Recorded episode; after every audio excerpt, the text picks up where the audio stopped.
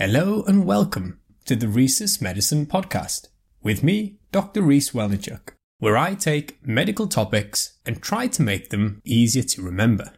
These podcasts are based on the YouTube videos and PDFs are available on Patreon. With that being said, let's get on with it.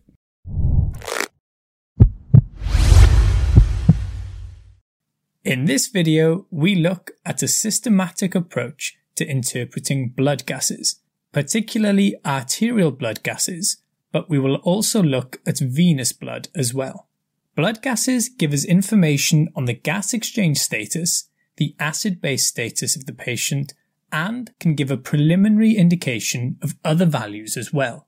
So they are a very useful test in the acute setting. As with most investigations, the first step is to confirm that your ABG is that of the correct patient. This includes the date and the time and any previous blood gases to compare with. You should also consider the ABG in the context of the clinical state of the patient. Linked to this, the gas should also indicate how much oxygen the patient was using when the sample was taken, which varies between different flow rates and different oxygen delivery devices. I then look at the partial pressures of oxygen and carbon dioxide. This is effectively a measure of the amount of oxygen and carbon dioxide dissolved in the blood.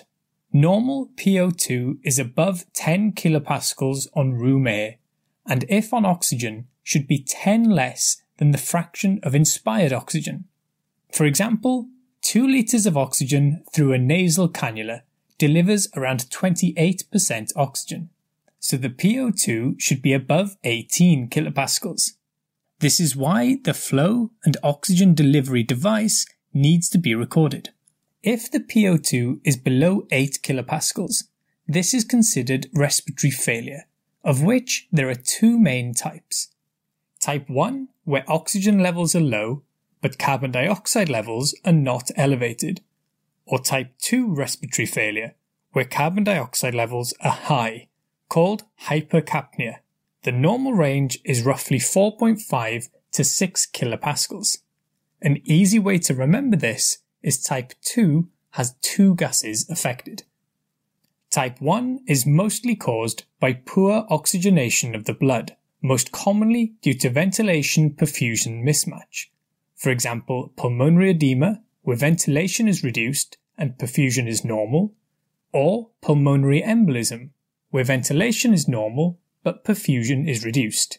Other causes include high altitude, shunting, and diffusion problems where oxygen cannot diffuse into the blood properly.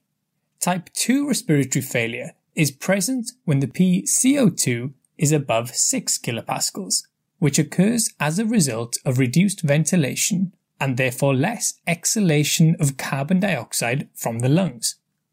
We'll come back to this as it is closely linked to the acid base portion. I include hemoglobin and other variants of it, such as carboxyhemoglobin and methoxyhemoglobin, here as well, because these are easy to overlook on an ABG when they actually give some information on the oxygen carrying capacity of the blood. The hemoglobin level may not be particularly accurate, but it can help give a rough idea of the presence or absence of a severe anemia.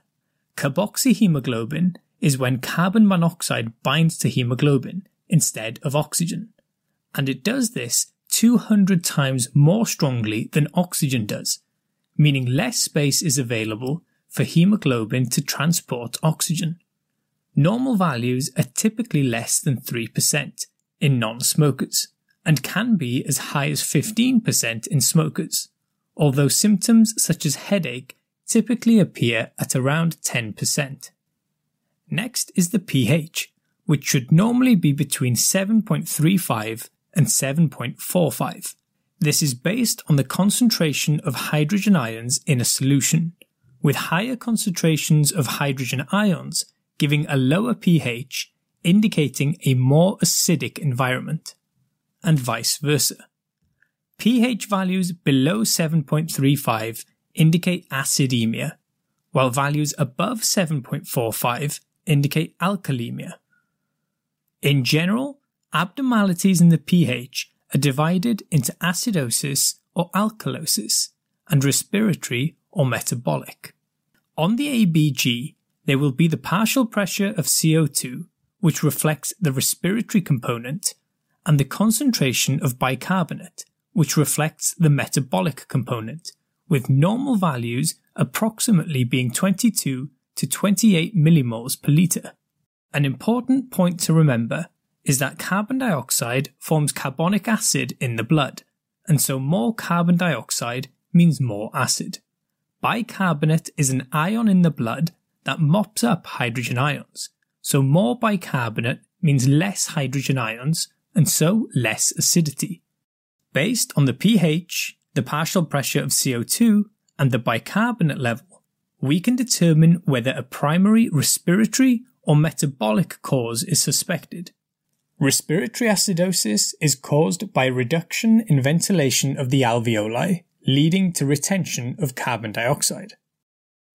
Metabolic acidosis is caused by either acid ingestion, increased acid production, or a loss of bicarbonate or reduced excretion of acids.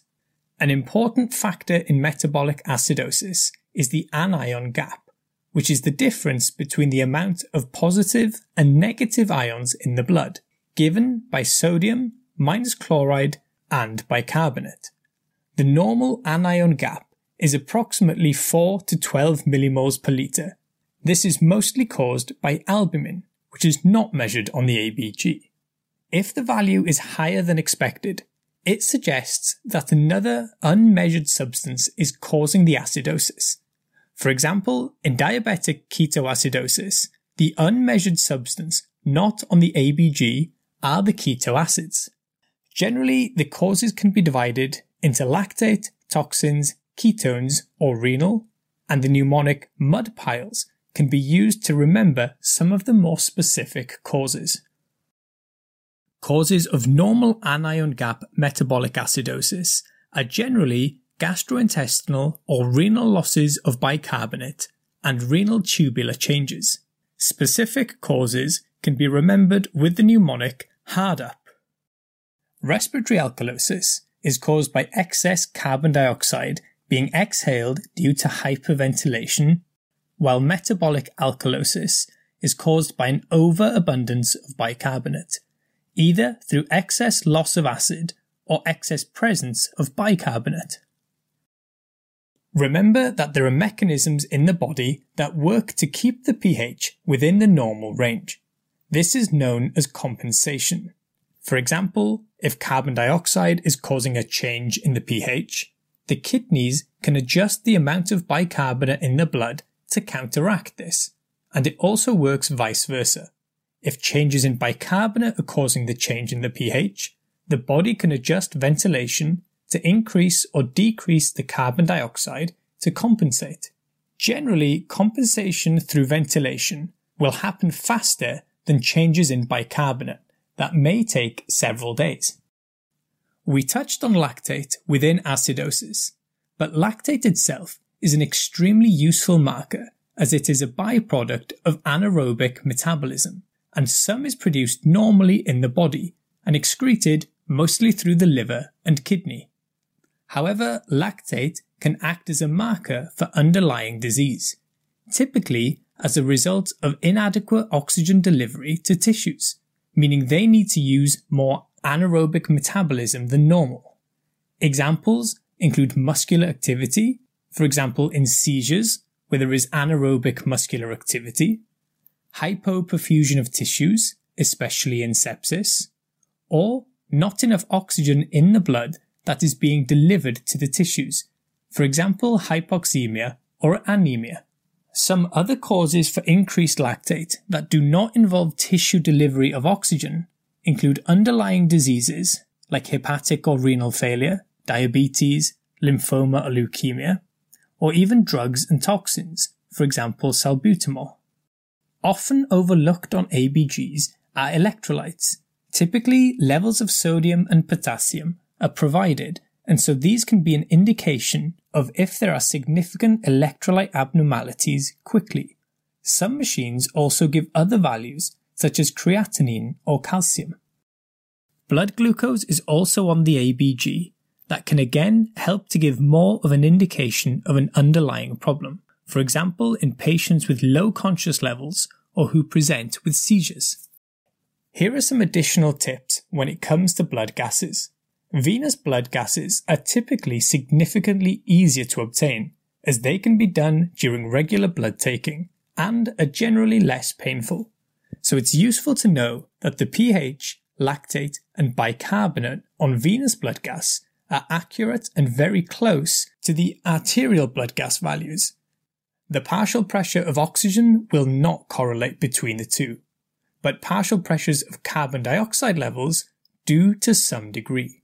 Evidence suggests that in cases of COPD on non-invasive ventilation, the difference may not be clinically significant, which may save the need of repeated ABGs.